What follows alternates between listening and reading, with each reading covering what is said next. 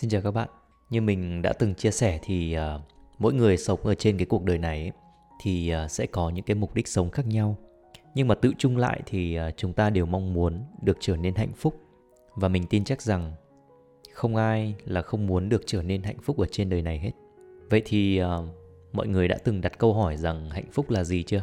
Một lần nữa thì hạnh phúc được định nghĩa khác nhau bởi mỗi người sẽ coi trọng các cái giá trị khác nhau. Ví dụ có người thì coi trọng cái giá trị mối quan hệ gia đình. Với những người này thì việc có một gia đình êm ấm là một cái điều trên hết. Có người thì coi trọng giá trị vật chất. Với họ thì có nhiều tiền để mua sắm những cái thứ mình thích đem lại cho họ hạnh phúc.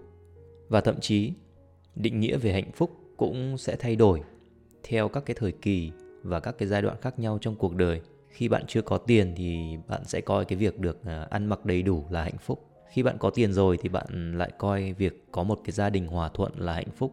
Và rồi một ngày nào đó thì các cái giá trị ấy nó lại tiếp tục thay đổi. Vậy thì liệu rằng có một cái loại hạnh phúc tối thượng nào mà chung cho tất cả mọi người và ai ai cũng mong muốn được hướng tới không? Thì câu trả lời theo cái góc nhìn của mình đó chính là sự tự do. Để trả lời cho cái câu hỏi tại sao tự do lại là hạnh phúc tối thượng thì chúng ta hãy lật lại xem điều gì khiến cho chúng ta chưa cảm thấy hạnh phúc trong cuộc sống. Đó chính là cái sự ràng buộc.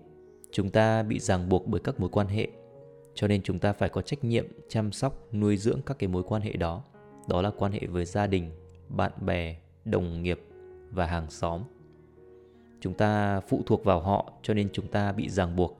Chúng ta còn bị ràng buộc bởi vấn đề tiền bạc nữa, bởi phải có tiền thì mới có thể nuôi sống bản thân mình. Chừng nào chúng ta còn bị ràng buộc thì chúng ta sẽ còn lo âu và phiền muộn. Mà âu lo phiền muộn thì đồng nghĩa với việc là chúng ta sẽ không có hạnh phúc. Bạn thử hình dung bạn có một gia đình phải nuôi. Con bạn thì kêu đói, vợ thì kêu tiền điện nước sinh hoạt, mẹ già thì kêu đau ốm. Bạn không có tiền và bạn sẽ luôn ở trong cái trạng thái lo nghĩ. Và khi bạn phải lo nghĩ thì bạn có dám trả lời rằng tôi hạnh phúc hay không? Vậy để có được sự hạnh phúc, tức là không còn phải lo âu, thì chúng ta cần đạt được cái sự tự do. Mà để có được sự tự do thì chúng ta cần phải gỡ bỏ hết các cái mối ràng buộc khiến cho chúng ta phải lo lắng, sợ hãi hay là phiền muộn. Và đương nhiên, để làm được điều đó thì chúng ta cần có tiền. Đến đây thì lại có bạn sẽ hỏi mình, đâu phải cứ có tiền là có hạnh phúc đâu.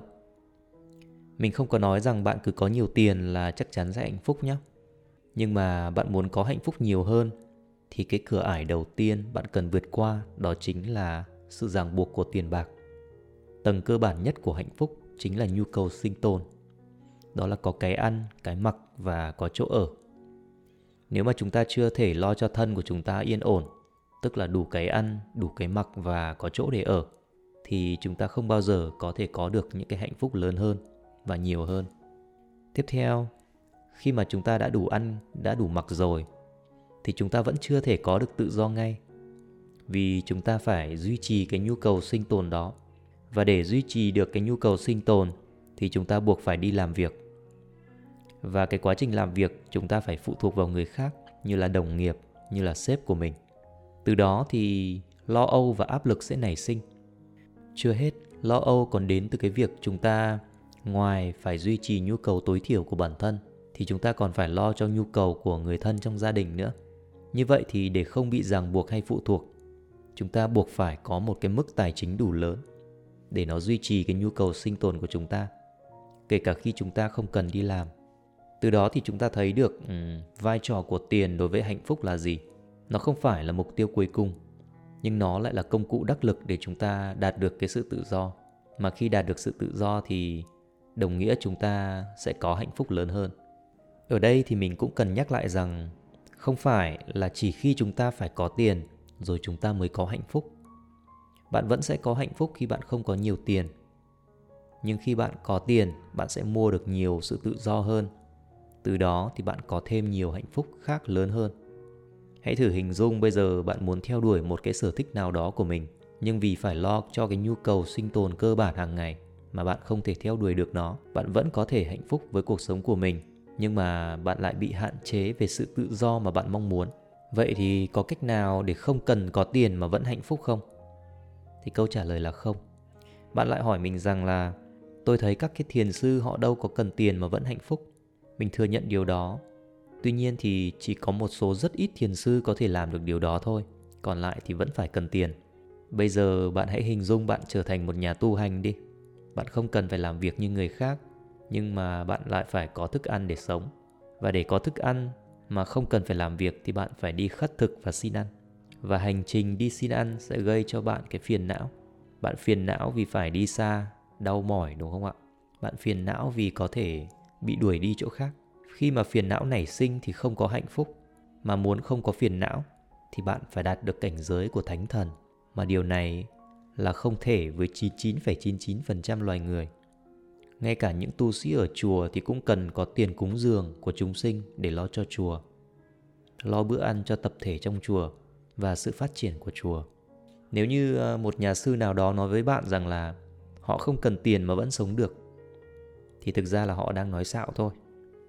Họ có thể không cần tiền trong túi, nhưng tối thiểu thì họ cần tiền tồn tại ở các cái dạng vật chất khác, như là thực phẩm, như là quần áo, như là thuốc thang. Lúc này bạn sẽ lại hỏi mình, chỉ cần biết đủ là hạnh phúc chứ đâu cần nhiều tiền. Cái điều này là hoàn toàn chính xác, nhưng bạn cần xác định được mức đủ đó của bạn là bao nhiêu và phải đạt được mức tài chính đủ lớn để duy trì cái mức đủ đó của bạn. Nếu không thì khi bạn ngừng lại, mức đủ đó sẽ tụt xuống và bạn sẽ khó lòng mà tự do và hạnh phúc được. Tiền với mình là công cụ để giúp mình mua được cái sự tự do. Với mình thì tự do là được làm cái điều mình thích, không phải phụ thuộc vào ai. Mình không muốn cuộc sống chứa đựng sự lo âu vì cơm áo gạo tiền, hay là nỗi lo lắng tức giận bởi môi trường làm việc độc hại, khi mà bạn bè và đồng nghiệp đấu đá lẫn nhau, ghen ghét nhau. Mình muốn được tự do đi bất cứ nơi nào mình thích và được tự do trải nghiệm những cái điều mình muốn. Ở đây thì mình không có ý đánh đồng với sự tự do và lối sống buông thả, vô kỷ luật. Mình muốn đạt được cái sự tự do để sống hạnh phúc hơn, tích cực hơn, chứ không phải là độc hại hơn. Và đó cũng chính là lý do mình muốn thực hiện mục tiêu độc lập tài chính của mình. Và nếu sau này mà có vợ thì mình cũng sẽ thuyết phục vợ cùng làm cái điều này với mình. Hiện tại thì mình cũng mới bước vào cái hành trình này thôi, cho nên là mình cũng không thể chia sẻ thêm cho các bạn là cách nào để đạt được sự tự do tài chính. Ở đây thì mình cũng chỉ chia sẻ cái góc nhìn và mục tiêu cuộc sống của mình để các bạn tham khảo và biết thêm rằng là có một cái ông ấy nghĩ như vậy. Mình thì cũng không thuyết phục ai phải tin những cái điều mình chia sẻ cả. Mình cũng rất là tin tưởng vào cái hành trình này của mình. Và nếu kể cả mình không đạt được thì chắc chắn một điều rằng mình cũng sẽ trở thành một cái phiên bản tốt hơn. Mình chúc các bạn một ngày vui vẻ và hạnh phúc nhé. Nếu mà bạn lắng nghe hết podcast này và muốn chia sẻ thêm điều gì thì đừng ngại liên hệ với mình qua Facebook của mình. Xin chào và hẹn gặp lại các bạn ở lần nói chuyện tiếp theo.